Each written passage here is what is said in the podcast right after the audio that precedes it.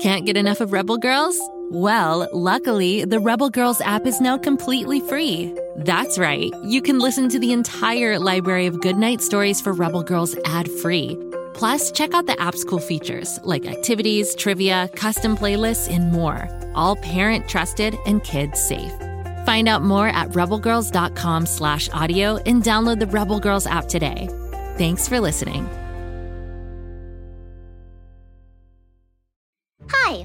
Name's Ren, and my best friend Drac is a vampire.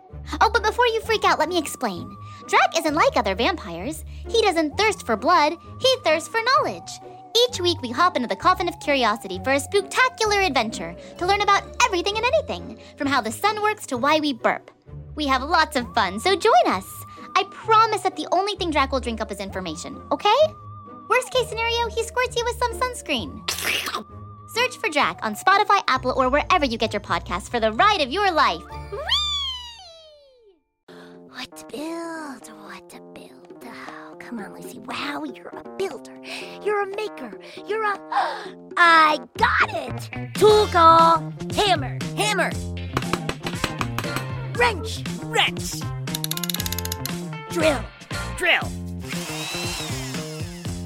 Great job, Kapow. Great job, Kapow. Oh, no, wait, that's me. Great job, Lucy Wow. Oh, brother. Now all we have to do is turn this thing on.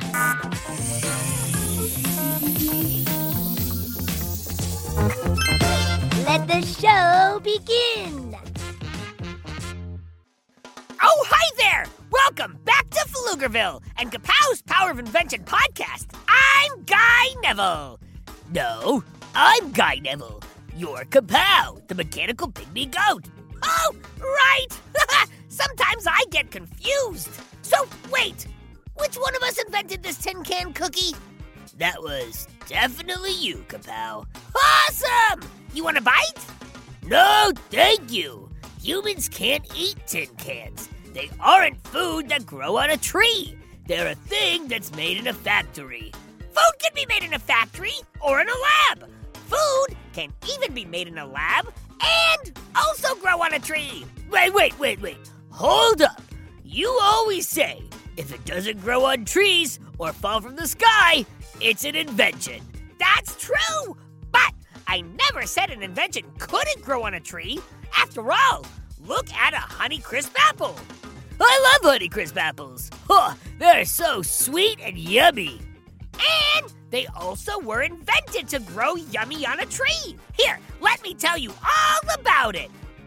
Not that long ago, there wasn't much apple selection at the grocery store. For most people growing up, you had red apples, green apples, and yellow apples. That's it! And the worst part is, they were all pretty bland. Wait, I've been to an apple orchard and they have tons of juicy, delicious apples in all sorts of colors.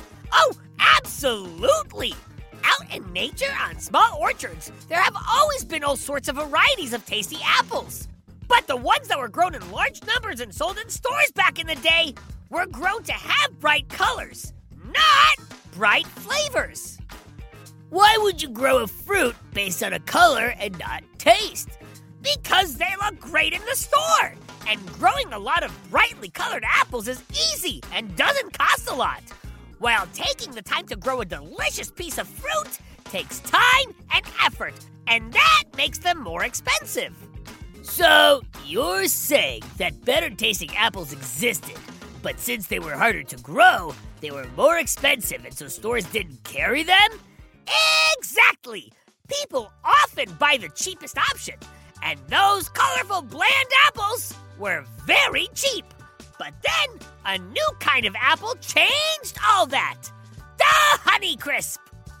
Thank goodness for flavor. But I, I still don't understand. How do you invent an apple? Well, it started with horticulture. Horticulture is the science of growing plants to produce food and medical ingredients, or for comfort and ornamental purposes. It's taught all over, including at the University of Minnesota. They have an apple breeding program where they try to mix different kinds of apples to create new apples. Uh, I'm confused. Don't worry, I'm usually confused and people still call me the goat. Which, as you taught me means the greatest of all time. Uh, it could also just mean that you're a goat, Kapow. I don't understand, but let's get back to horticulture. In nature, two plants can mix when the wind blows pollen from one plant to another, or when a bee carries a red apple tree's pollen to a yellow apple tree's flower. It's called cross pollination. In nature, it's random.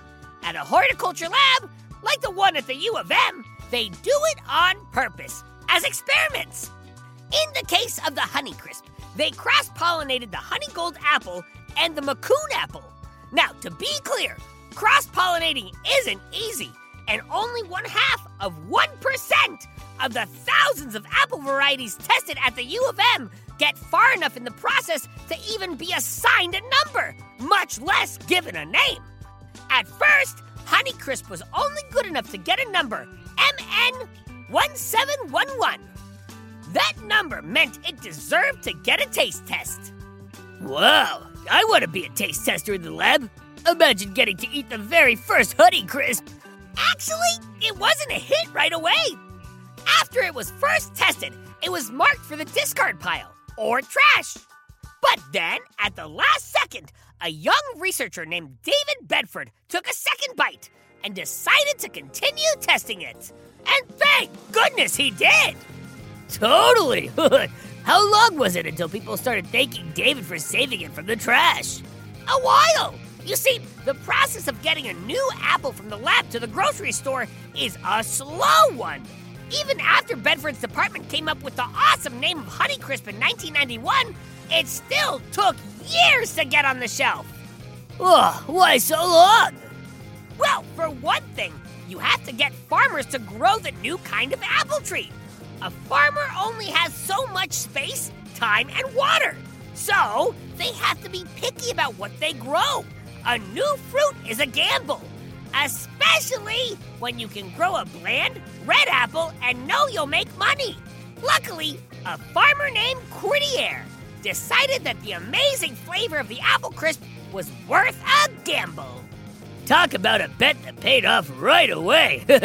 yeah, right? Wrong! It took years! The thing about Honeycrisp is that it has a tender skin. A tender skin is nice to bite into and tastes good, but it also means the apple damages easily and has to be stored carefully. And if you ship them wrong and the truck hits a big bump, the apples can be ruined by bumping against other apples in the crate or being poked by apple stems. Huh, so what did Courtier do? It's not what he did, it's what he didn't do. Give up! Courtier believed that people would pay more for a super yummy apple. They just had to taste it. So, Courtier went from grocery store to grocery store, giving away samples of Honeycrisp. And each time he did, people realized what an apple could actually taste like.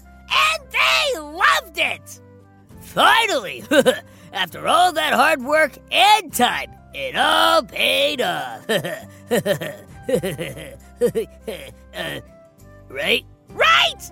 The Honeycrisp is now the fifth most popular apple variety in the US and is grown on over 15 million trees. But more importantly than that are the changes it caused in fruit and veggies overall. You see, the Honeycrisp proved that people would pay a little more for a piece of fruit that tasted a lot better. And thanks to that, more stores started selling better tasting fruit and veggies. And that meant that people who live far away from apple orchards and local farms could live happier, more flavorful lives. Whoa! Horticulture is so cool! you can literally invent a fruit that makes the world a better place. Exactly! So, now do you want to try my tin can cookie? Definitely not. But I would like a good apple. Want to head over to the farmer's market and do some food shopping? Yep! I'd love to buy some organic jean shorts for dinner.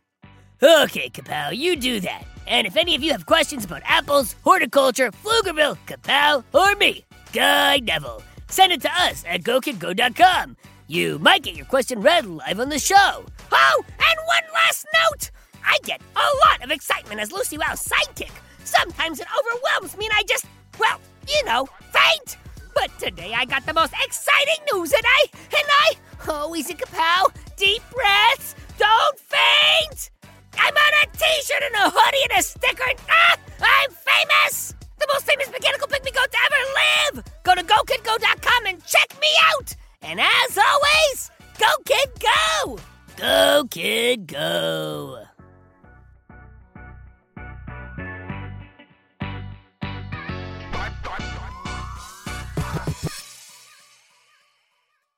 Go, kid, go.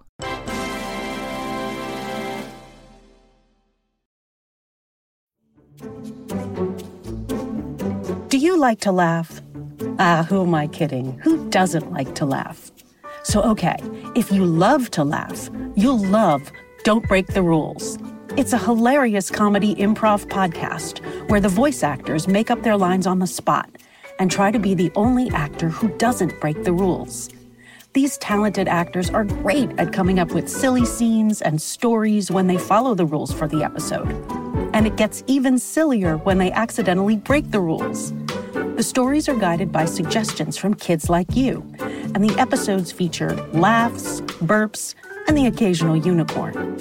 So if you'd like to giggle and play along, be sure to listen to Don't Break the Rules wherever you listen to podcasts.